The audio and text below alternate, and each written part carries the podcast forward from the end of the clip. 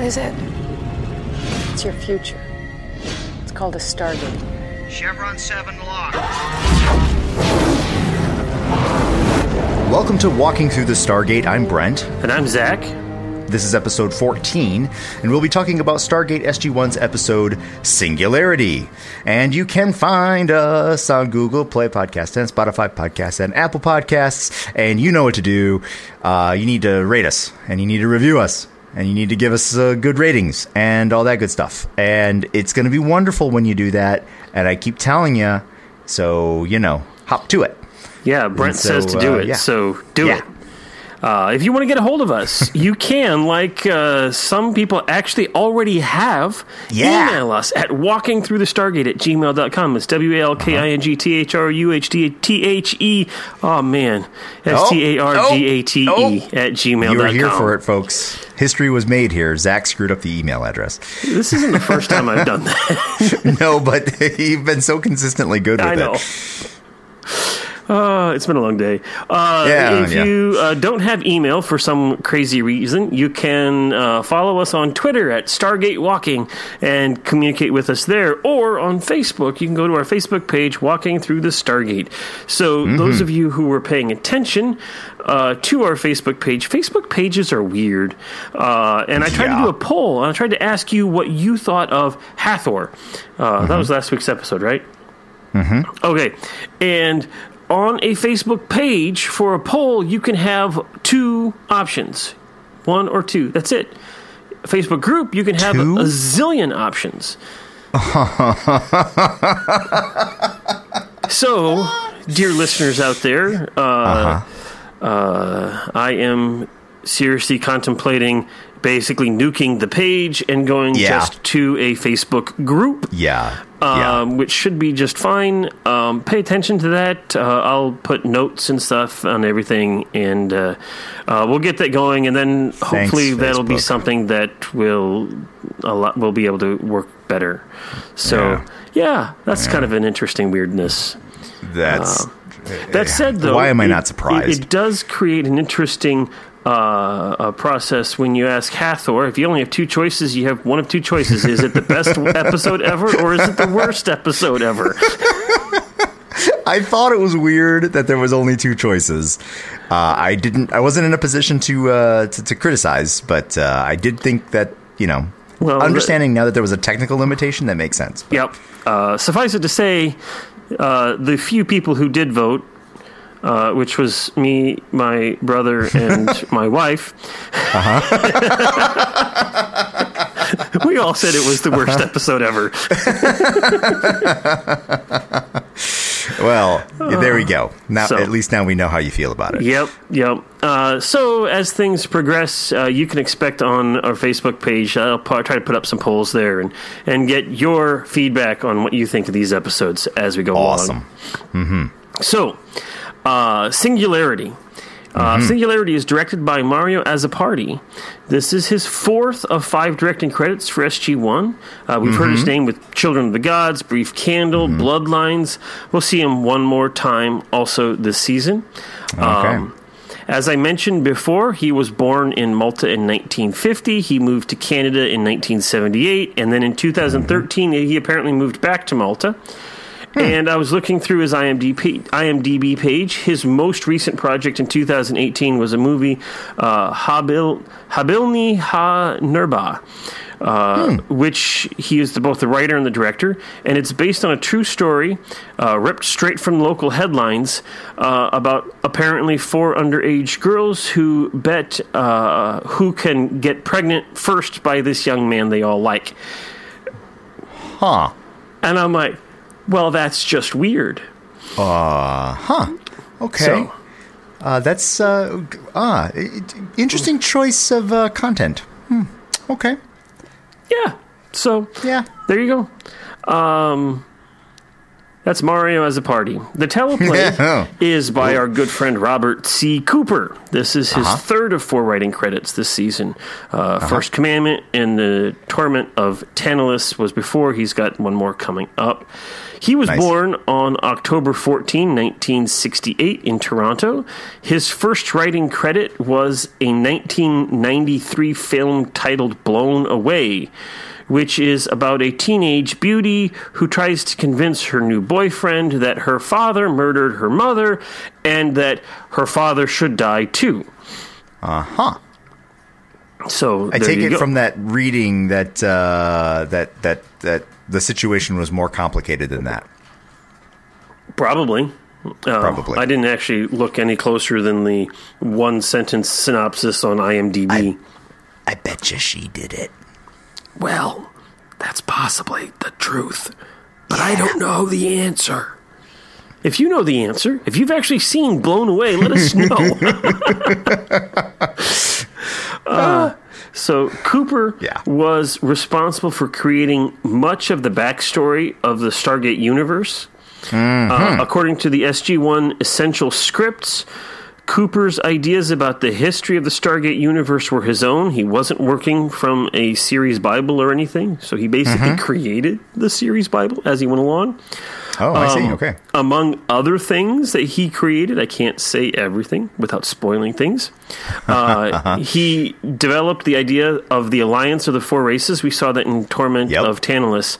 Yeah. Um, and I'll tease you just a little bit and tell you that um, that ser- that alliance of four races is expounded upon. We'll learn more about that. Good. So. Excellent. Um, okay, so the original air date is Halloween 1997. That is October Ah. 31. Number Happy one on the charts, Brent, is um, in the U.S. Come on. the, uh, the uh, I'm gonna go with uh, shoot. I'm putting it being put on the Oh, spot. okay. I'm trying to come up with another Elton John song. oh, it was uh, Candle in the Wind. Ah, dang it. Yeah, it was Candle in the Wind, still on the number Again. one spot. It's going to be there for a really, really long time. Um, now, there is a silver lining, Brent, at Yes. least for you and for me. Yes. The next episode after this one is after a break. It take it was uh, originally aired, I think, in January or something.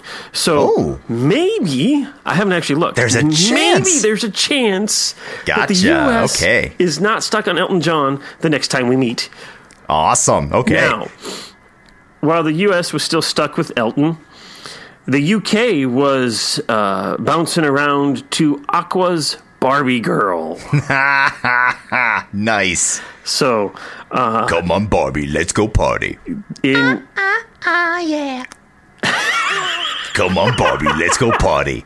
Yeah, yeah, yeah. Or was it yeah or oh? I don't. Whatever. I, I don't know. I'm just enjoying hearing you do that. I'm a Barbie girl in the Barbie world. All right. So, Life's uh, fantastic. Or no, life in plastic. It's fantastic. That's it. Anyway, sorry. Sorry. So- carry on. in the box office this weekend, uh, number Yeah. one, uh, still number one. I know what you did last summer. Number two, Mm, yeah, okay. Red Corner. This is new. I don't know this movie. I don't know. Uh, No. The Devil's Advocate is number three. Boogie Nights is number four. That jumped Ah. from 12 last week. Uh, so now Uh-huh. it's in the top five. Um, folks, uh, folks really wanted to see Mark Wahlberg. there you go. Mm-hmm. And finally, Kiss the Girls rounds out the top five. Uh huh. Okay. So, what happened around this time? Um, Well, on October 30th, one day before this aired, Shirley Allen, who was 51, held Illinois police off for 39 days. Uh, she was captured on the 30th. Um, I mean, there, there it is. Right there there, it is. Uh, so, you know, I, I had never heard of that. I don't know what this is, and I didn't have time No. to look it up. But it sounds fascinating uh, Yeah. that this this 51 year old woman held off the Illinois police for nearly 40 days. Uh huh. Um, so, um, on October 31st, British au pair Louise Woodward, who was 19, was sentenced to life for the death of Matthew Eappen. Um, eight and a half months, judge changes to time served. Sure. Um, I don't know what I wrote there. I was so um, some weirdness was happening in uh, Britain. Yeah. Well, they were listening to Aqua. Yeah, fair enough. Yeah. Yeah. Okay. Uh, okay, so trivia about this episode. The Douglas McLean Memorial Observatory on planet P3X 987 is named after the series art director, Douglas McLean. Oh, okay. Cool. Yeah, that's kind of cool. Um, Yeah.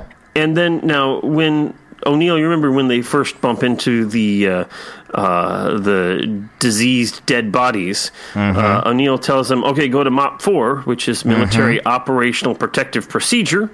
Ah, Uh, the team Okay. actually only went to MOP one. Does it say Colonel anywhere on his uniform?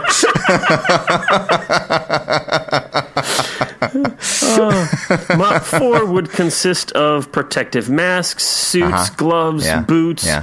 Uh, which they don't put on. I, I suspect that Oh, it's a later, on in the episode, Yeah, when they've got yeah. those yellow suits, jumpsuits, those Yeah. are probably Mop 4, I'd guess. I don't know.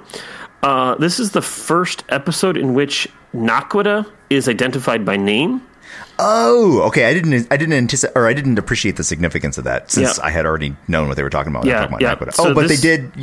Yeah, I Naquadah, mean, they, the stuff they, the Stargate's have been talking about the, the material the Stargate was made of, and it's unique and rare and has special properties and all that stuff. This is the first time it's given a name, Naquadah. Yeah, okay.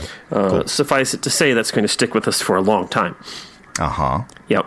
Uh, this is also the first episode to show the exterior exterior of the Yeah. Ha'tak class Goa'uld attack vessel. Yeah. Yeah. Uh, yeah. We'll, get- we we'll- see more of that'll those. come back. Or, I- come back. Yeah. I, yep. yeah, I, I mean, in in our recording today, I'm going to be bringing that up. Oh, oh, ooh. okay. Yeah. Stay tuned. Uh, suffice it to say, most of the medical readouts for pretty much everything in this episode were inaccurate. um, I'm not going to go into all of those, uh, but apparently at one point in time they had the blood pressure for for Cassandra bouncing around, and yet the the numbers would have been what they would have been for a normal adult, and Oh, she yeah, being okay. like a 12 year old girl would not have those numbers. Oh, yeah, okay. Um, You know, okay. Yeah. In any case, they were wrong. Teal'c refers Wrong. to Nirrti as a he. Okay. Um, later episodes, uh, we find out that Nirrti is in fact female. oh. So, I mean, Whoops. you wouldn't have known that, and it's not really a goof per se here, other than, Mm-hmm. you know, uh, but it's always, you know, fun for me uh, to do that. Uh, and uh, yeah, so, Right. all right. Yeah. All right. So, are you ready for the synopsis, Brent? Yeah. All right, Let's here we go. Once again, again. from the Stargate Command Wiki with some of my own edits. Although this one required many, much fewer. Oh, good. Uh, They're getting better. Well, this one was better. SG 1 is leaving Stargate Command through the Stargate. They are heading to the planet Hanka, where SG 7 has established the Douglas McLean Memorial Observatory. SG 1's mission is to use the observatory to view a black hole relatively near Hanka. The upcoming eclipse makes this an ideal time to observe the black hole. Okay, technically, as Captain Carter explains, you can't actually see the black hole, but you can see the stuff spinning around uh, towards the black hole. And Jackson is very surprised when O'Neill correctly names that spinning matter as the accretion disk. After all, O'Neill's telescope at home wasn't just for watching the neighbors. Nerf, nerf, nerf. However, however, after walking through the gate, SG-1 finds that the situation on the planet has drastically changed. No one is around, and soon they come across the body of one of the natives of Hanka, killed by some kind of disease. Immediately, O'Neill calls for protective gear. The team, except for Teal'c, put on protective masks and gloves. Daniel and Teal'c head off to check the village, while Carter and O'Neill head toward the observatory. In the observatory, they discover that SG 7 has also died due to this mysterious plague. As Jack and Sam struggle to grasp what's happened, Daniel and Teal'c arrive, and Daniel gravely reports that everyone is dead. Not long later, SGC personnel, including Dr. Janet Frazier, arrive to assess the situation.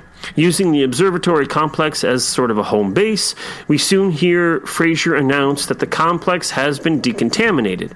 Now, Carter wants to leave the compound and search for any survivors, but Frazier insists that the team be examined immediately, and because O'Neill touched the first body they found without gloves, he is the first to be examined. After being examined and released, the team begins searching for and tagging bodies. Daniel, Daniel recounts what he heard from the natives three months earlier when the SGC sent its first team to the planet. The natives had said that with the darkness would come the apocalypse. Daniel seems to believe that this plague was in part the fault of Earth. SGC personnel insisted that their fears were based on a myth and that the darkness was merely an astrological phenomenon. The subject is dropped when they find their first bodies. Carter tags one of the bodies, but moments later, someone in the bushes reaches out and removes the tag.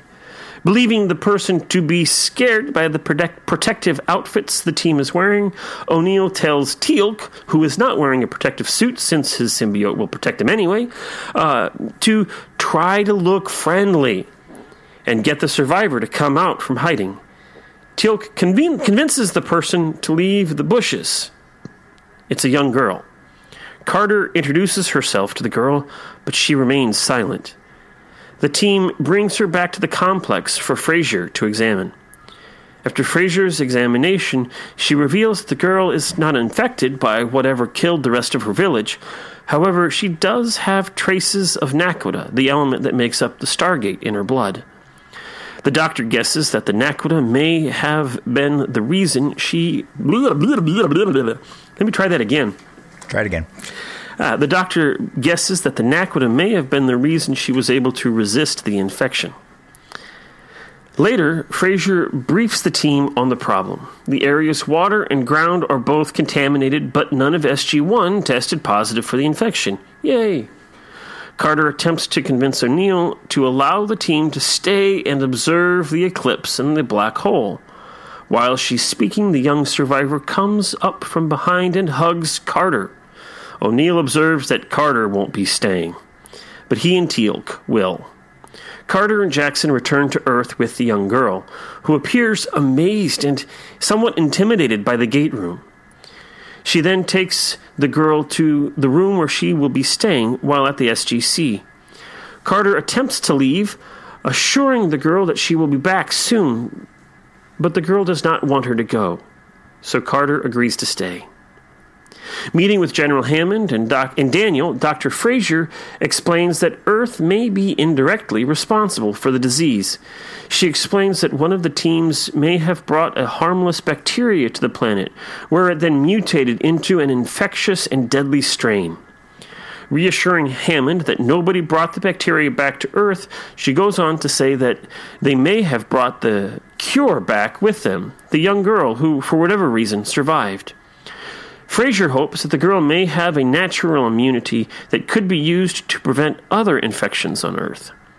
Carter, who stayed with the girl, appears to have decorated the room during the briefing. Using paints provided by Carter, the girl illustrates illustrates the death all around her. Attempting to convince the girl that she is not alone, Carter paints herself into the picture. Back on Hanka, Teal'c tries to understand what exactly a black hole is. O'Neill attempts to explain, describing it as a really big thing or a, a massive hole that is out there. Teal'c simply responds, I see. O'Neill continues describing what the black hole actually does. It, it just sucks it all in. Teal'c matter of factly responds, Thank you. O'Neill is not a particularly good teacher. No. No, no. The least, at least, not here. okay, he's just not a good teacher. Uh, on Earth, after Carter tries to leave the room, the young girl grabs her arm and, speaking for the first time, says, Please don't go. Carter then learns the girl's name Cassandra. Complaining of pain, Cassandra is taken to Dr. Fraser, who discovers that the girl has low potassium levels. Cassandra then suddenly collapses. Fraser immediately begins trying to help the girl, but while listening to her heart, finds an unusual noise. And a chest x ray reveals that something has been growing inside her body. A biopsy reveals that whatever it is appears to be at least partially organic and has the ability to stop Cassandra's heart. Carter's analysis of the object reveals that one side is made of iron and potassium, which accounts for uh, which accounts for Cassandra's low potassium levels. That's hard. It's and like the other what? weird tongue twister. Carry on. Sorry. Oh, okay. and the other side of this object is the naquadah. She performs an experiment to see what happens when potassium and naquadah react. Watching through a closed circuit camera from a safe distance, Carter watches as a microscopic amount of the two elements are brought together, creating an explosion large enough to destroy everything in the room. Radiation levels rise off the charts. Fortunately, SGC personnel don't have to worry, given that the experiment occurred in a lead lined room a safe distance away. On Hanka, Teal'c and O'Neill are observing the black hole when they discover a Goa'uld attack vessel. In a meeting, Daniel and Carter speculate that Cassandra is being used involuntarily as a weapon by the Goa'uld as a means of destroying, at the very least, the SGC complex and the Stargate. Fraser also reveals that the cellular decay leaves them with only 1 hour and 52 minutes to solve the problem. While observing the attack vessel, Teal'c sees something leave the attack vessel and insists that they must leave for the Stargate immediately.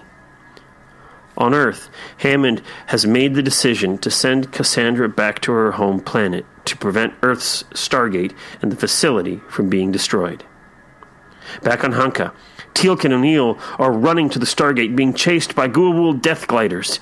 Teal'c explains to O'Neill that the Goa'uld Nirrti has before used negotiations as a ploy to destroy an opponent's Stargate. O'Neill realizes that the girl is almost certainly another of Nirrti's attempts to destroy a Stargate. On Earth, while the crew is dialing Hanka, Cassandra once again collapses. Before the final chevron can be encoded, Teal'c completes the dialing sequence on Hanka and thereby opens the Earth Stargate, returning to Earth with O'Neill. As soon as they get through, Jack orders Cassandra to be taken away from the Stargate. In the briefing room, Teal'c believes that if Cassandra goes through the Stargate, the gate will be destroyed. With the option of taking Cassandra back to her home planet off the table, the SGC decides to send Cassandra to an abandoned nuclear facility. 30 floors below solid rock ought to protect the planet from the nuclear fallout of the device inside Cassandra's body. On the way to the bottom floor of the nuclear facility, Cassandra wakes up. She notices that Carter is crying, but Carter is unable to explain why. Once the 30th floor is reached, Carter opens the vault where Cassandra must stay and tells her to rest for a while.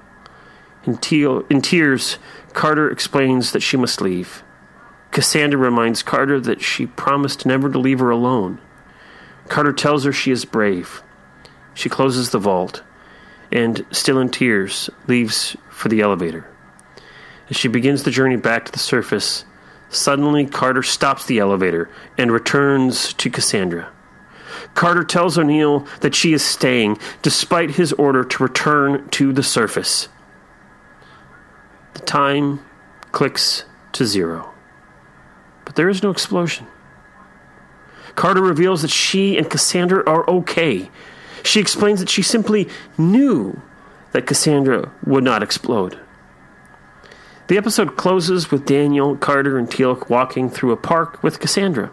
O'Neill approaches carrying a dog, and he explains that there is a rule on Earth every child needs a dog. Carter explains that Fraser will take care of Cassandra until adoptive parents can be found, and that the object has been shrinking ever since she was taken away from the gate. Cassandra repeats that the Stargate is a secret and that she will tell people that she is from a strange place called Toronto. The end. The end. So, Brent. Mm-hmm. Singularity. What'd you think of it? So I have to um, set the stage a little and uh, uh, confess that I was in a bit of a compromised state when I watched this episode. So I only watched it yesterday. Watched it yesterday afternoon.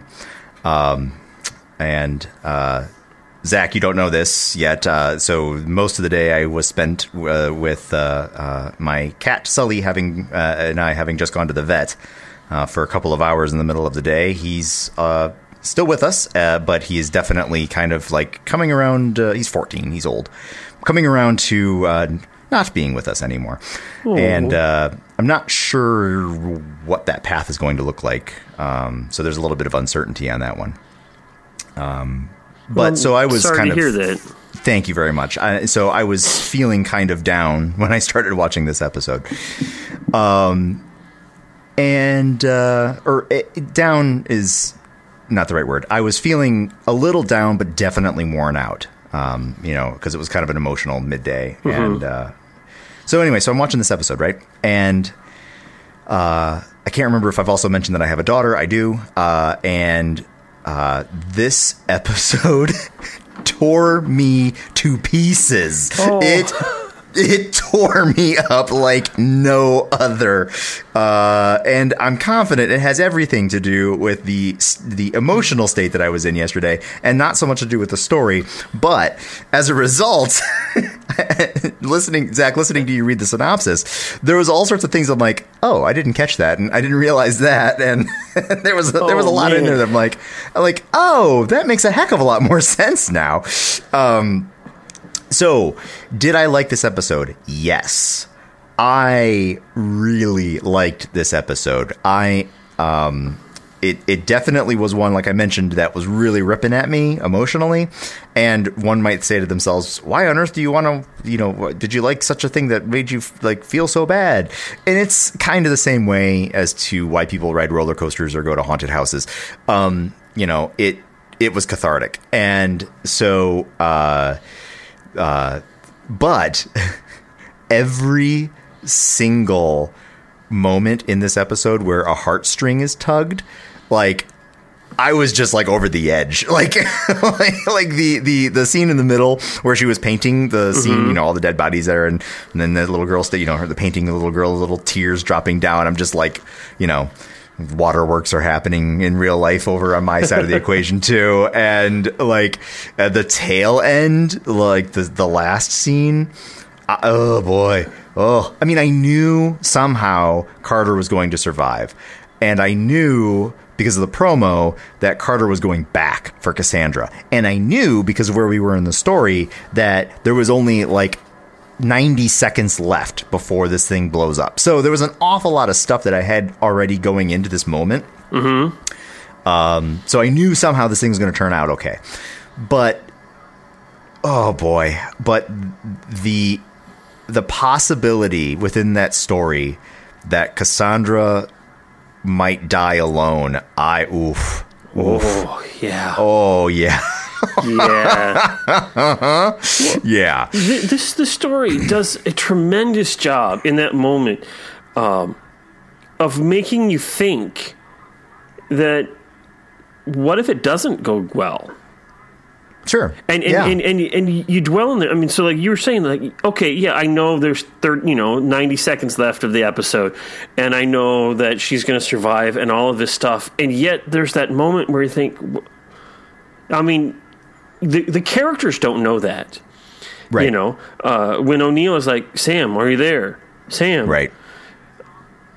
I mean, y- you're just like, "Oh man," you know, y- it. This is this is the most emotional episode we've had of Stargate. Okay. That makes me feel well, I was about to say that makes me feel better. Um you know, no, I'm going to own my emotions. I'm glad to hear though that um that I wasn't necessarily reacting so strongly to kind of a middling emotional ride. I mean, they were definitely throwing out all the uh I hesitate to call them cheap hooks, but you know they kind of are. Um, the the the let's let's introduce a character who tugs at heartstrings just generally because not only is she a child, but she is a vulnerable child, and she's orphaned and she is alone and she's attached or she's bonding to this character you know there so there's this development of uh, uh you know uh, of a safety net that's getting Mm-hmm. created and then that very safety net is the one that has to like leave her and oh boy oh Oh, yeah. Ooh, sheesh. but oh you're about to say something Oh uh, no, go ahead. I don't remember.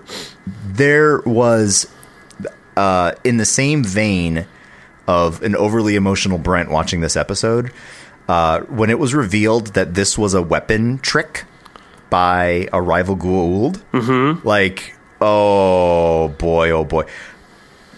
I'm not one to actually wish Xenocide.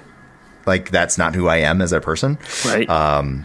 But yeah, yeah. Oh, yeah. Every single Goa'uld can die in a fire. Now, now you don't feel now- near as bad about that whole Daniel Jackson shooting the the. No, I do don't. And you know, uh, and I get it. I mean, that's an over that's an overgeneralization. I am hundred percent willing to walk that thing right back. Um, but in this moment, right now, um, what a what a rotten, dirty trick, and uh, and th- this is a this is a vicious bad guy that has that that that knows no depth of depravity, and let's. Uh, uh, let us let us righteously uh, uh, cleanse them from. Wow, that's strong language. But you know, yeah, let's get him out of here. Yeah. Well, okay. Yeah. so so you were talking about how this this affected you. Um, I mean, Yeah. I've seen this so many times that that the emotion of this episode does not affect me now as it did before, and yet, Sure. a couple days ago, as I was watching this episode, maybe it was yesterday, I don't remember for sure, but as I was watching this episode, I was paying a little closer attention this time than I have for you know the last several times, and I was just Sure. noting um, how well this episode really does of just bringing you into the story and connecting you so you feel with these characters. um, And you know, and I thought that Amanda Tapping just did an awesome job Yeah, of of, yeah. her- of playing those emotions. her scene in the elevator on the way back up, you know that that that racking Mm-hmm. grief.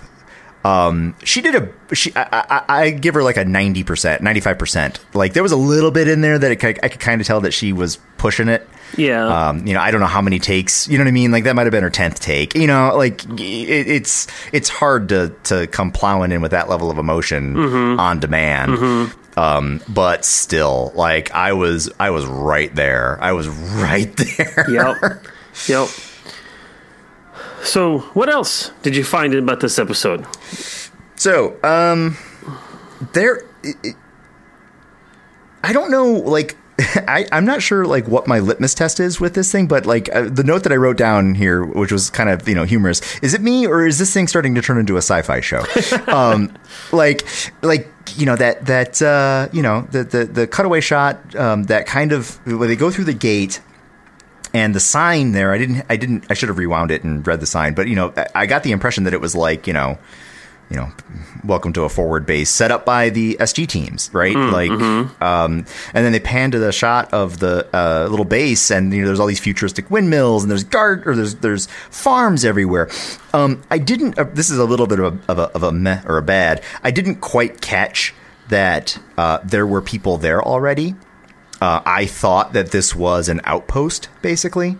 And so at first I was like, oh, hey, like colonization efforts and science. And, you know, like I, I was like kind of jamming on the, you know, the notion of like, you know, it felt like it was turning a corner into the whole, like, you know, using the Stargate more, you know, not only for exploration, but also for um, the colonization of humankind Sure. so I was like kind of you know, excited about that, and then the the, the the the shot in the distance of the base with the futuristic windmills, and I'm like, hey, that's cool, and you know, it's also I don't science remember post. the futuristic windmills. I'm gonna have to look at that again. And, and It wasn't much. I grew up as a farmer, so you know, like I Oh, pay attention well. to windmills, but um, uh, yeah. So, but but it was small stuff, and it wasn't like far future. It was just like near future, and um, it was fun. I liked it, and yeah, and then the uh, the scene where the eclipse happens, and they they are observing the eclipse in the telescope, and da da da, and they see the attack ship, and then you know now it's really turning a corner for me that it is a space based. Well, not I, we're we're getting there. A space based science fiction show, which is of course my favorite. Um, you know, because there's this alien ship out there, and you know, it's they're they're really bad guys. You know, like it's it's just kind of it's starting to gel, and uh, you know, obviously, all of the foundational elements have been putting have been getting put into place, and you know, there's probably still more foundational elements to come. Um, and you know, at any given point, one could say, "Brent, duh, this has been a sci-fi thing since the beginning." But it always kind of felt like, um, you know, the adventures of a science military base uh, that, you know, Yeah, run well, up against aliens every now and again. Right. Uh, up to this point in the show, predominantly, uh, the story has centered, frankly, around Earth. Uh, And and while Yeah. even the episodes when they've gone off planet, it doesn't really feel like they're necessarily off planet. Um, and there have been several episodes where they don't go off planet already. Um, so and and when they do go off planet, they meet a culture that is radically inferior technologically to Right. uh, the SGC personnel. So yeah, I can understand where you're coming from. Where it it has kind of felt a little bit like um, you know just sort of a a, a military procedural type of thing. Uh, um, but uh, yeah, this this this episode kind of changes that a little bit. Is what I'm hearing And what was the the the Nox? You know, even in the Nox, where it was you know plainly stated at the end, "Hey, these folks are not as backwards as you think they are." Mm-hmm. It still kind of had an aura of magic about it. You know, it was it was it was plainly insinuated that this was some kind of technology, and it was very advanced, and they were doing just fine. They don't need your stupid human help. Thank you very much, but. Uh, that one wasn't it, it, that one felt more fantasy. That moment felt more like fantasy than science. And so uh, you know so now that we're getting into you know ships and and elements and you know weaponry and you know like now it's starting to kind of like cut into that this this science fiction you know television sci-fi that I really like. So you know yeah I know. Yeah it's coming along. It's coming along. So, yeah, um, I didn't end up writing a whole lot of notes because I didn't have time because I was doing all of the other show notes. Um, um, so I'm trying to think about okay. what what I liked. I, I thought the name of the episode was weird. Uh, yeah It- oh it's, it's yeah titled Singularity, and Yeah. while I mean, I guess maybe you could talk about Cassandra being the singular one left on the planet, Uh, but it, I don't know where they come where it comes from. Really, I mean, I guess that's. I mean, you got the the black hole, which would be a singularity, Sure. but, but the black Right. hole plays almost no point in the whole story. It- No. it's not part No. of the story. Um, so uh, I, I- I found the name of this episode a little bit odd, uh, despite it's the fact that I liked the episode. it certainly implies that the focus of the story is a um, a, point of critica- of, of criticalness of criticality, uh, and so without any other information about what's going to come in the story going forward. Um, I mean, you're totally right. I completely forgot that the title that the episode was called Singularity. You know, after having watched it, so you know, no harm, no foul. I'm walking away from this thing having a little piece of the story of the Stargate universe, and I'm just walking away. But it certainly does imply that there's something about this, either the girl herself or what happened to the girl, as a fulcrum point, almost like that. This is that all things come to this point, uh, which I am willing to bet. You know, I, I- spoilers or not, whatever. I, I kind of, I mean, I'm sure that there are aspects of this episode which are definitely like a corner turning moment. Um, but I kind of doubt that it has anything to do with Cassandra, and I kind of doubt that it has anything to do with an iron potassium Naquadah nuclear bomb. Are you saying that we're not going to hear about that very again? About About the, About- the, the potassium Naquadah bomb and, and, and Cassandra Mm. and all of that stuff? I would be surprised if we ever hear about Cassandra again, ever. Okay. And the next time that we hear about the explosive potential of Naquadah, I would be shocked if it has anything to do with um, iron, potassium in somebody's heart. Interesting. We Oh. will have to wait and see. Okay. No spoilers here. turns out, turns out, season two is nothing but Cassandra and her heart of explodiness. Like, the, the season two is this long 20 episode arc Right. that's Yeah. all about cardiovascular health. and it, it, it it's a PSA about not eating too many French fries. And you know, and speaking right, and speaking of uh, uh, potassium and Naquadah, um, I thought that that little, I thought that the experiment was ridiculous, like just flat out ridiculous. How on earth did? Okay, there's so many. There's so many. How on earths here? Here we go. Here's the first one. Okay. How on earth did they realize that potassium and Naquadah were going to react that strongly, without having you know? If there's if there's like just a few molecules on each, like whatever. Like somebody had to have made a critical mistake at some point and be like, "Well, let's just put a gram here, a gram of this and a gram." Bang! Everybody's dead. Yeah. Um, right, but Well- didn't happen. A couple of things. Uh, I'm, I'm going to play my standard defense. Yeah. Okay, so here we go. So, Okay. um, A, they already have experience with Naquadah as being something that is uh, a multiplier of nuclear energy. That is the, That's true. That, that is a huge element of the movie, in fact. That's right. That's right. Okay, That's right. So they know that Naquadah has this possibility of being uh, profoundly troubling in that regard. Uh, Okay. They also know that uh, whatever this thing is in Cassandra's chest, it ain't good. I guess. Okay. Now, also, as for, I mean, how much Naquadah do they have?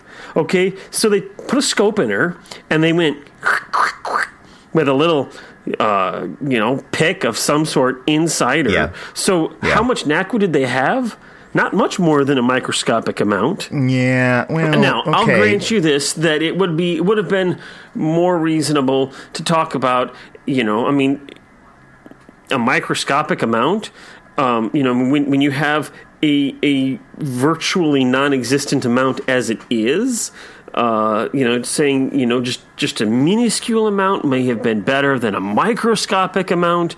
Um, now, what is a little providential is that uh, they decided to try this experiment um, in a lead-lined room in the Uh-huh. basement.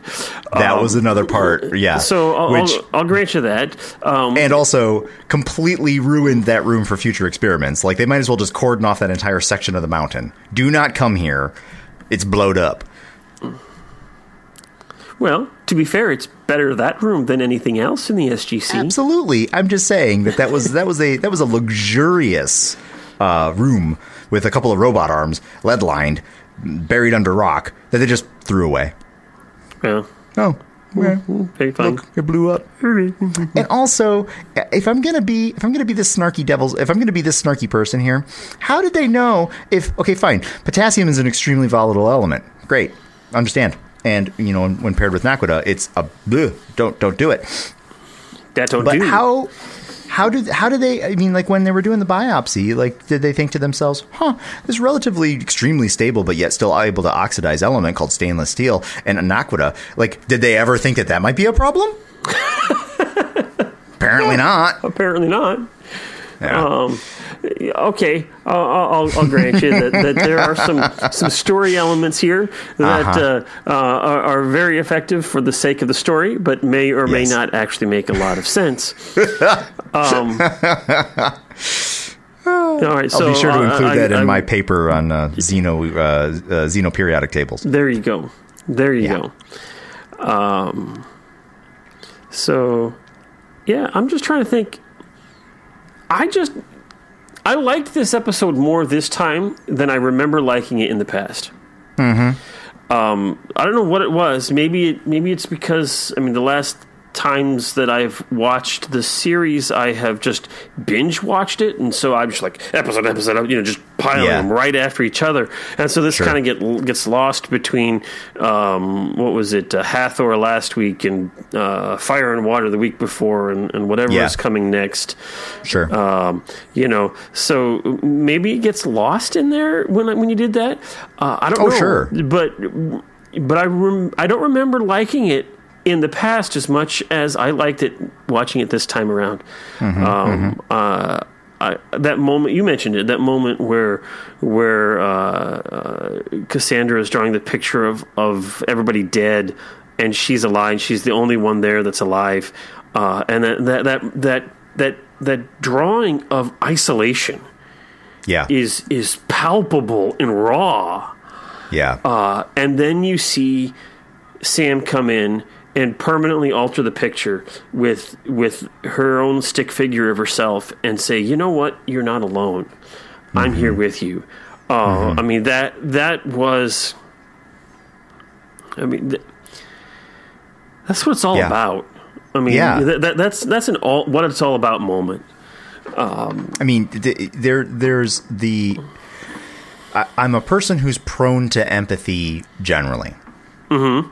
and um, I work in an environment which uh, which cherishes that, and I th- consider that to be one of my strongest strengths, uh, and I draw on it when I am in my role as father, uh, and to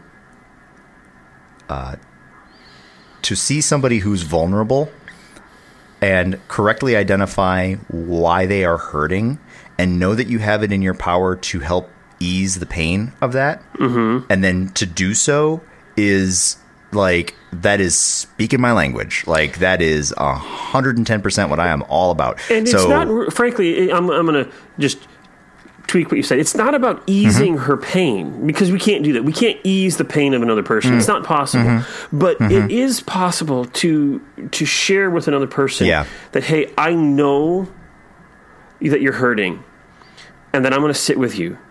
And Yeah. and in that moment of of actual person to person connection on that level of empathy and compassion, uh, something does transcend. Something happens, and and the pain uh, doesn't hurt. Yeah. It isn't isn't Yeah. as sharp as it was. It doesn't mean it's not Yeah. still there. It doesn't mean that it doesn't. It's all of a sudden stop hurting. It doesn't mean that everything's all better now. But but there's that that feeling, the recognition that hey, I may be going through this, whatever this is, but I am not alone, and that is Mm-hmm. is really really powerful. Yeah. Yeah. So- Which then, uh, contrasting that against the very last scene, where, and you know, I mean, this might be a thing too. Like, I, I, um, I generally believe that most people think that kids, um, that their ability to understand the world around them or their ability to deduce uh, increases over time.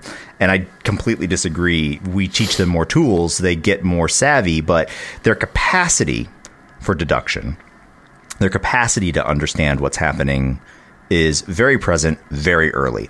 And so, yeah, I mean, it's written by a bunch of adults, uh, it's played by a child actor, but that that last scene where she puts it all together and understands that she's about to get left behind. And you know, it plays a little like she m- might be buying what Carter is saying, but I was watching it like she's not buying Jack. She knows precisely that Carter means to leave and never come again. Uh, well, And- I, I, I think you're right. I think she knows that that that Yeah. uh, Cassandra knows that. I mean, if if Carter's leaving, then I ain't coming out of this. And but Cassandra doesn't know what's about to happen. That- she wasn't told true. that she's about to blow up in a minute. That's true. She thinks that she's now locked in this room, un, you know, for an interminable amount of time. You- know, she- like there's no. It's just this open-ended despair moment. Oh yeah, And and oh my gosh, I and, was. and how it I mean, I'm tears choking up at, now. at Carter in that moment, uh, in that elevator. You get it. Yeah. I mean, because Yeah. she gets it. She's like, I mean, and I've seen this episode dozens of times, uh, a lot of times at least. Uh, Mm-hmm. Yeah. It might actually be dozens. Because gosh, that's kind of sad. Anyway, uh, I've seen this episode a lot, and, and so like I know that that Carter's going to turn around and go back, and yet in that moment, Yeah. I was thinking, my goodness, what if she doesn't go back? What if Cassandra really does blow up? And what does this do to to Carter's psyche for the rest of Oh, whatever? yeah. I mean, Oh, yeah. I mean, I felt in that moment that the story could have legitimately gone both ways, and it would have been impactful. Oh yeah.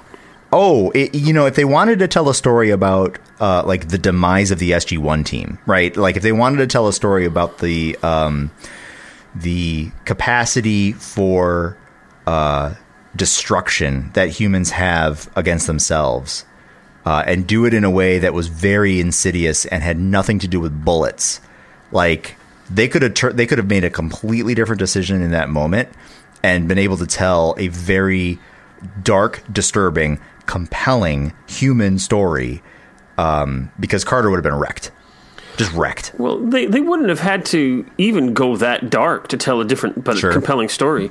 Um, you're right. She but but she would have had to then take a long time to figure out how does she process all of that. Yeah, You know what would yeah. happen. Uh, what does she do now that that uh, you know? I mean, she made the right decision, uh, as General O'Neill or General uh, uh, Hammond said earlier. As a matter of fact, uh, the decision is easy. We have to Mm-hmm. send her off the planet to die. It's the consequences that are hard.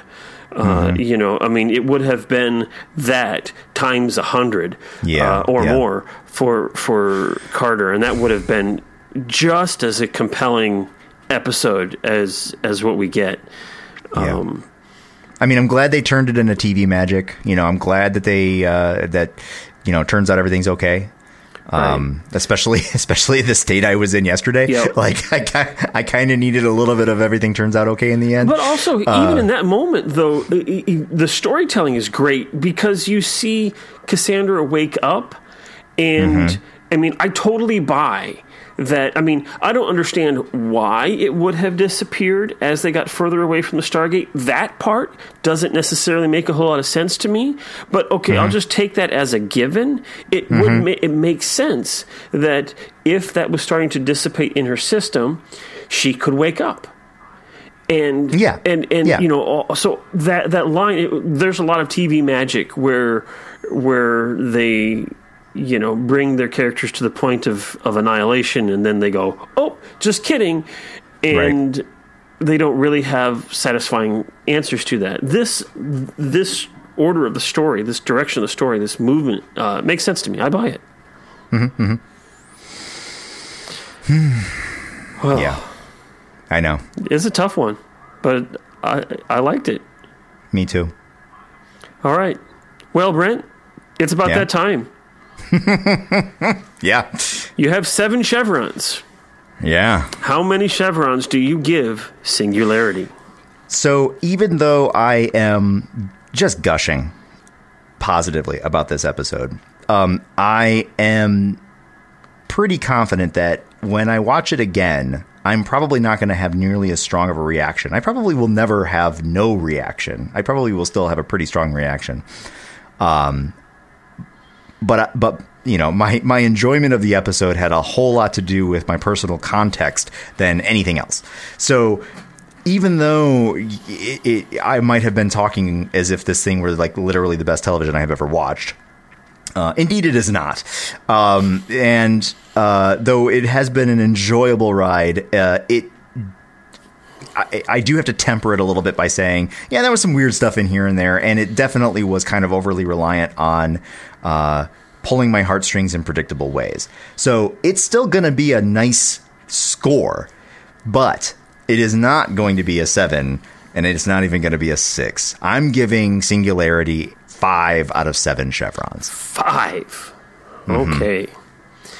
Um, now I've got to figure out what I'm going to give this. Uh, you know that that's a, that's a good good number there for you, Brent. Five. Uh, uh, you gave Broca Divide a six, which needs a couple of asterisks on top of that. And then you got several fives. The Torment of Tantalus. This one, I think Yeah. you're right. The Nox, you gave a five. Yeah.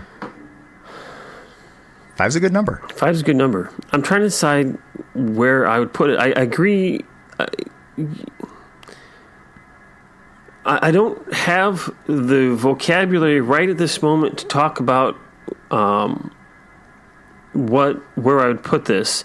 Uh, as I was kind of thinking about how many chevrons I would give this, uh, like yesterday and the day before, as I was kind of prepping things and whatnot, I was kind of thinking, you know what, this r- kind of strikes me as a four chevron episode, and and I think it's more than a four. Um, I'm not sure I want to give it five. I was definitely thinking it was going to be four for me, and then our conversation now uh, push it up to five. I'm I'm gonna I'm gonna push it higher than what I was originally thinking because I think you're right. I agree with you, uh, but I'm not gonna go all the way to five. I'm gonna go four and a half. Four and a half. Four and a half chevrons. That's respectable. I agree uh, because I said so. okay, so Brent, Yes. this is a tough one.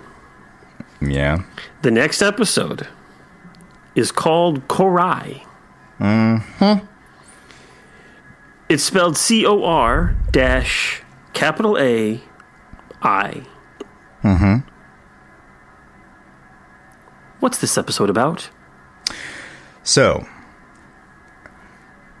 I noticed how the episode was spelled. I'm going to go ahead with my original, slightly silly explanation about what this episode is about. But as I'm actually thinking about it, I'm kind of wondering if this is actually where they're going to go with this thing. But, Okay. like for real. Okay. But the SG-1 team goes through the Stargate and finds a planet of knowledge similar to the one that they found in the torment of Tantalus. Inside the planet of knowledge, they hearken to their knowledge, to their understanding and expertise that they have gained in their many missions abroad, and pull up the interface that allows them to start querying a vast, untapped, well, no, certainly tapped, long since untapped fount of knowledge. They ask the shimmering being, which displays itself as an avatar of the of the appreciation of understanding that is in this thing. Uh, they say, uh, "We we want to know more about the people that created this." And they the the shimmering avatar identifies himself as Cor-ai. Later on, they discover that indeed what it is is an incredibly advanced artificial intelligence that is core to the attributes to the, to the, the civilization that built the Stargates. The team then wrestles with trying to gain control back over the base as the core AI doesn't want to die and be left alone again, or whatever, because that's how TV magic works. what will the team do? Will they be able to escape? Will Core I be able to help them? Will they be a new ally in the fight against the Goa'uld? Tune in next time for Core I. That is fascinating, Brent. Yeah? Yep. because I start because I was definitely going in that direction at first because I was like, oh hey, like I, I should do a riff on the concept of a core AI. But now all of a sudden I'm like, is this like a V'Ger moment in Star Trek: The Motion Picture? Like, uh, is this Well, is this what it's going to be about? I can't comment on any of that. Uh-huh. I'll let it just sit there. Uh, Shall we watch the trailer? Yes. All right. All right. Are you Ready? ready? Yes. Cor-ai, go. The crimes from Teal'c's past are catching up with him. You killed my father. For this crime, the punishment is death. Now he must face his judge, jury, and executioner. He must pay for what he has done, or will not Wait a minute. But the one thing he can't escape Isn't this the pilot? Isn't this Encounter at to execute Farpoint? My friend is his own conscience. No, it's not Have you Encounter at Far faced Point. the eyes Or maybe it's the measure of a man. Whose father you have just Well, there could be the measure of a man. Stargate SG-1. All right. Okay. All right. All right. So we got uh, so we got uh, we got Teal'c on trial. Teal'c on trial. That So is the Cor-ai. You don't sound very excited. oh, I couldn't really hear the audio. He's the Cor-ai. No, I didn't say that. Actually, I don't think that Oh. the name Cor-ai was ever mentioned in that trailer. Yeah. Okay. So, right. You know, one thing that has been happening. So this is, uh, you know, this is this is totally a bummer um, that I couldn't hear the audio because you know I'm basically just going off the pictures. Oh. Uh, it's a picture book for me. Um, uh, the You should- I am you should have said paying. something. I would have turned up the volume. Nah, it's fine. Uh, I'll fix it in post. Uh, the the uh, uh, I, I, I have been paying far more attention to the position of Teal'c's little emblem on his forehead than I ever have in my entire life. Well, okay. Like with all these little like bloopers of like, yeah, did you notice the thing was like sideways and it was upside down and it's like every time I see him now, I'm like, hey, is it on straight?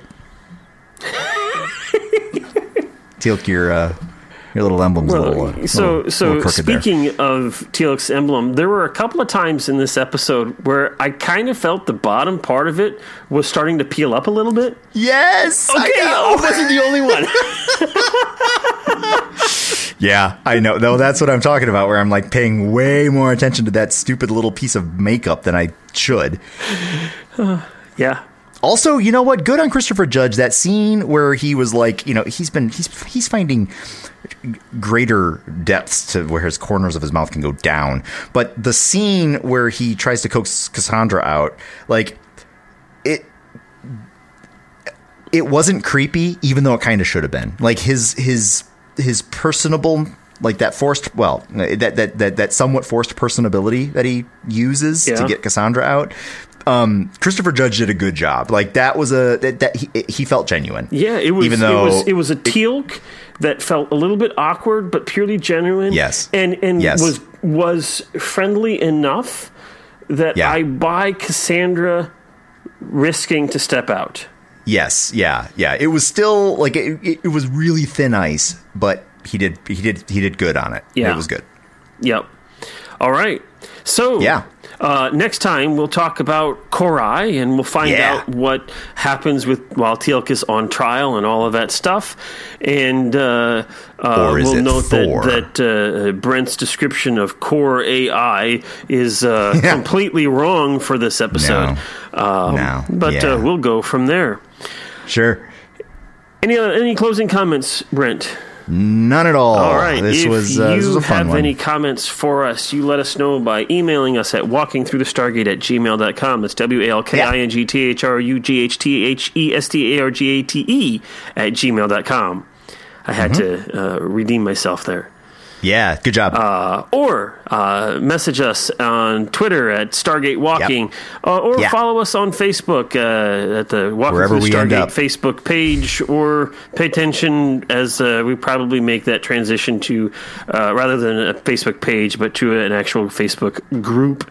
Uh, Mm-hmm. So, for those of you who have already liked uh, our Facebook page, thank you, thank you, thank you. yeah, thanks everybody. That's awesome. Uh, and uh, I invite you to uh, change gears uh, and go to the Facebook group. I think that's going to give all of us a little bit more flexibility.